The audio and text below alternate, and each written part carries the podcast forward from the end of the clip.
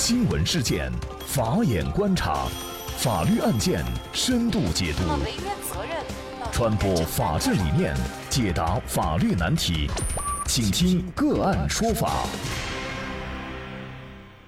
大家好，感谢收听个案说法，我是方红。更多的案件解读，欢迎您关注个案说法微信公众号。今天呢，我们跟大家来关注贾跃亭妻子申请离婚一案。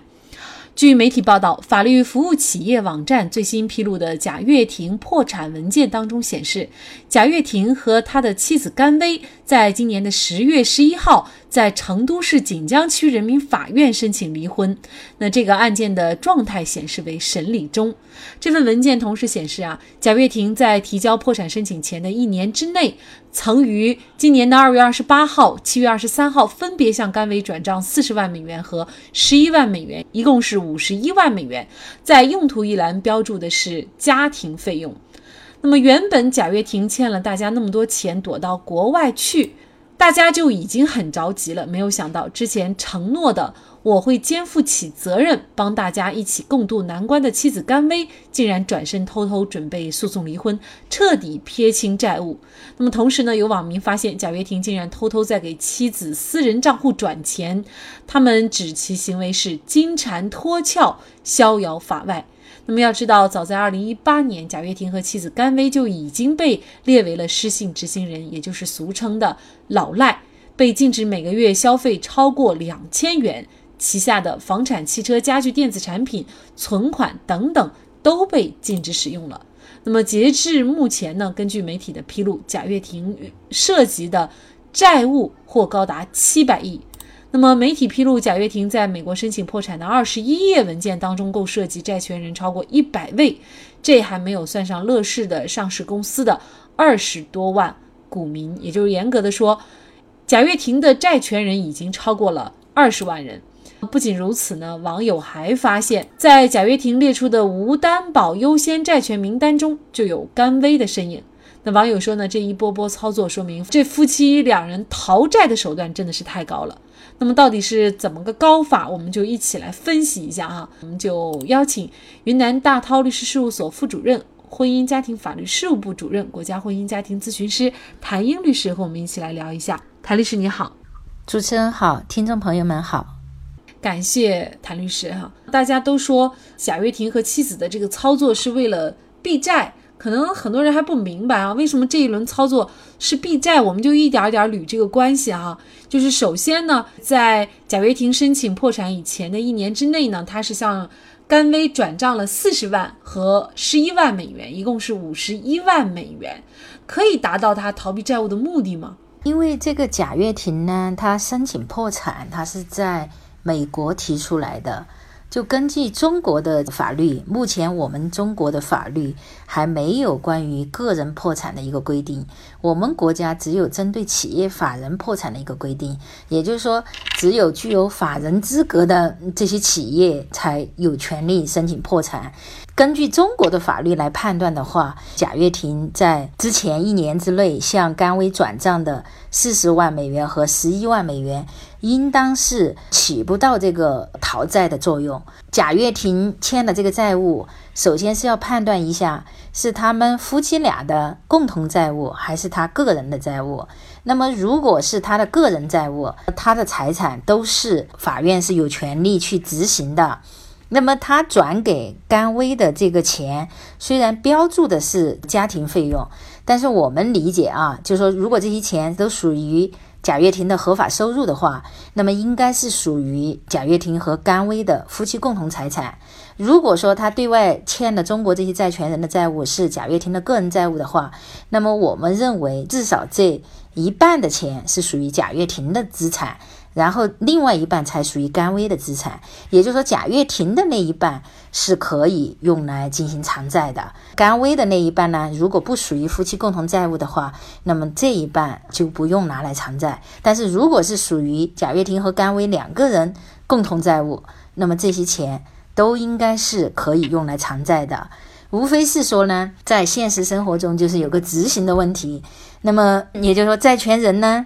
必须要有线索提供这些钱在哪里，那么转给甘薇之后，这些钱是否还在甘薇的账上，还找不找得到这些财产的一些下落？如果能找到的话，那我认为中国的法院是可以执行的。贾跃亭和甘薇他们两个已经都列为失信被执行人了，即便是转给甘薇了，那么事实上这笔钱被查出来还是要用于还债的。是的，就说他们两个现在都被列入失信被执行人名单，就证明他们两个肯定都是。被执行人的身份呢？那么也许这些债务是他们各自分别欠的，那也有可能是他们两个共同欠的。但是就说针对这些已经进入执行的这些债务啊，那么如果查出这些钱的下落，那我认为是可以用来呃偿债的。那么也就是他这个操作有可能对于逃债来说不一定会达到这样的一个目的，或者说他可能初衷也不一定是为了逃债，是吗？嗯，是的，因为他现在是在美国申请个人破产，我们就是说肤浅的了解了一下美国的这个个人破产制度，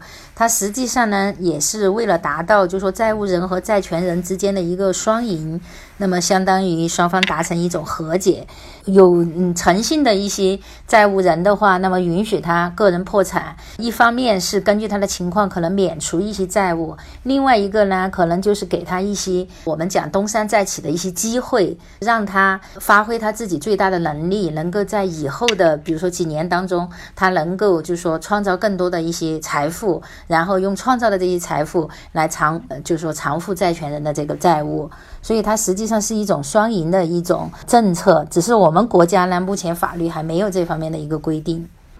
那么网友还发现啊，在贾跃亭列出的无担保优先债权名单当中啊，就有甘薇的身影，这意味着什么呢？也就是说，妻子作为贾跃亭的债权人，那么是不是要优先的把钱还给妻子？同时呢，妻子又作为失信的被执行人，这个关系可能还有点混乱哈。在这种情况下，是否也有就是涉嫌逃避债务的这个嫌疑呢？他列出的无担保这个债权名单中有妻子的身影，那么这个呢，实际上也不奇怪，因为我们国家的法律呢，在配偶之间也是允许有这种借贷关系、这种债权债务的存在的。呃，一种情况是双方分别约定了财产，比如说 A A 制，就是每人的财产归各自所有的话，那么这种情况下，双方有一些借贷啊，成为对方的债权人呢，那我认为这个都是法律允许的一个范畴。即便他们两个是没有财产归各自所有的约定，而是就我们讲的法定的夫妻共有制的情况下，一方向对方借钱。如果是用夫妻共同财产所借的，那么我们认为其中的一半，它作为配偶一方对另一方享有的债权，这个也是法律允许的。所以说，呃，贾跃亭他这个债权人名单中有甘薇的身影，那我们认为这个是符合法律规定的。如果他们之间确实存在债权的话，那么他妻子作为债权人，那从法律上讲，并不是妻子就这个债权是优先于。别人的债权，他如果是没有抵押、没有担保的话，那实际上它是一个普通的债权，是和其他债权是同等的地位。那么也有可能就是说，基于他们之间是这种配偶关系，他可能优先的把钱还给了妻子。甘薇，我们看到他也是被作为失信被执行人了，那证明在。甘薇的身上也背负着一些经过法院判决已经生效的一些债务。那么在这种情况下，就说甘薇名下有财产的话，债权人来申请强制执行，就他名下的财产可能要来偿还他所背负的一个债务。可能大家也非常关注，那么两个人现在是申请诉讼离婚啊，而不是协议离婚。那么选择诉讼离婚对逃避债务会起到什么作用吗？他们就是为什么不选择协议离婚，而是选择诉讼离婚？估计他们是希望在离婚过程中，对有些还未经法院审判的一些债务，通过法院的呃在离婚过程中的一些审理，那么确认这个债务是属于贾跃亭的个人债务，还是属于两人的共同债务？因为如果法院判决了。是属于他的个人债务的话，有可能他们就觉得就这样的话，可能会对甘薇的影响会小一点，因为我也看到相关的报道，就是贾跃亭。呃，目前也是比较担心，就是说甘薇和孩子，因为他们还有好像有一对双胞胎的孩子，就他比较担心甘薇和两个双胞胎孩子的一个生活，也希望好像给他们创造一个比较平静的一个生活环境。那么我估计他们就是说采取诉讼离婚，就是想把这个债务通过法院的认定，认定为个人债务还是共同债务。但实际上呢，这个愿望比较良好，但是现实中呢，我觉得可能还是很难达到他们的一个目的，因为第一个，在我们国家的司法实践当中，一般来讲，如果涉及到案外人，那么法院通常对这个债务是不会做认定的，而是希望另案处理，在以后债权人起诉的时候再来认定是个人债务还是共同债务。那么第二个，即便他们在离婚案件当中，比如说他们双方有一些共同的一些自认，比如说对于一笔债务，双方都认同是呃贾跃亭的个人债务，但是这个自认呢，实际上也仅仅是在他们内部有效，就是说。在他们两个人内部关系上，那么甘薇可以说，哎，这个是你贾跃亭的个人债务，跟我无关。但是最终针对债权人那一块儿是不是个人债务，那还是债权人有权利向法院起诉他们两个。最终在那个案件中，再来由法院来认定是个人债务还是共同债务。所以说呢，诉讼离婚不一定能达到逃避债务的这个作用。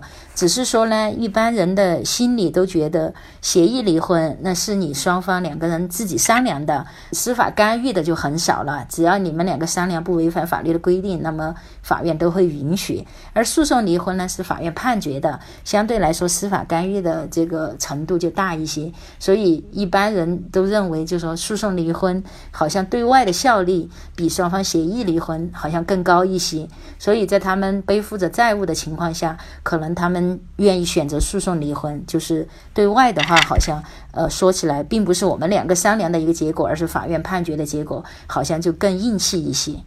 所以现在大家觉得两个人离婚是为了逃避债务，相信他们肯定也是会聘请非常专业的律师哈，来进行对于一系列的法律问题的这种咨询。所以采取这样的一个呃诉讼离婚，到底是为了逃避债务，还是真的是感情破裂，是真实的打算离婚？呃，现在分析下来看，事实上诉讼离婚也不一定会达到逃避债务的目的。所以，我们也有理由可以推测，就是他们可能是真的感情破裂而离婚，是吧？嗯，是的，因为现在就很多情况也还不明朗，这个也了解的嗯情况也资料这些也比较有限呢。那么，所以现在呢，其实很多债权人都特别担心，就是这两个人通过各种手段哈来逃避债务。那您觉得这个债务是可以通过一些相应的这种法律漏洞啊进行逃避的吗？我认为呢，根据中国的法律，只要这些债权人及时的行使诉讼啊，这些把他们的这个债权固定下来，只要有了生效的判决文书，进入强制执行程序之后，那么按照目前中国的法律，两个人欠的债，这个是逃脱不了的。因为有了生效的判决文书，进入执行程序之后，那么这个债务实际上是他们这一辈子都是要背负的。那么进入呃强制执行程序之后，那么有财产，法院就现有的财产进行执行。如果现有的财产执行完了还没有清偿完毕的话，这个债务也是一直挂在他们身上的。只要发现他们这一辈子有财产的话，法院都是可以强制执行的。所以我认为，就是说两个人欠下的这个债，呃，从法律的角度讲啊，倒是不存在说可以逃脱的。只是说呢，作为中国的债权人，因为他贾跃亭有一些资产，他是在海外的。这一次他在海外申请破产的话，中国的债权人，我认为还是应当就参与进去，去表达自己的诉求，争取能够分到他在国外的一些资产。我们还依稀记得，在乐视崩盘的时候，甘薇出来主持门面，打理着贾跃亭的资产。再加上贾跃亭出走这三年，夫妻俩从来都没有传出婚姻破裂的消息，因此贾跃亭和甘薇的感情给大在大家看来呢，都还是比较牢固的。那现在传出这样离婚的消息，确实就让人产生了诸多的猜测。那如果两个人不携手白头，我们也希望他们能够诚信并踏实的再次起步，对二十多万的债权人负起责任。好，在这里再一次感谢云南大韬律师事务所婚姻家庭法律事务部主任谭英律师。那也欢迎大家通过关注“个案说法”的微信公众号，具体的了解我们本期案件的图文资料以及往期的精彩案例点评。另外，您在生活工作当中遇到一些法律问题，都欢迎您通过添加幺五九七四八二七四六七幺五九七四八二七四六七这部电话号码的微信号向我们进行咨询和交流。给大家提供法律问题解答的都是我们节目邀请到的嘉宾了，他们都非常的资深、专业和负责任。感谢您的收听，我们下期节目再见。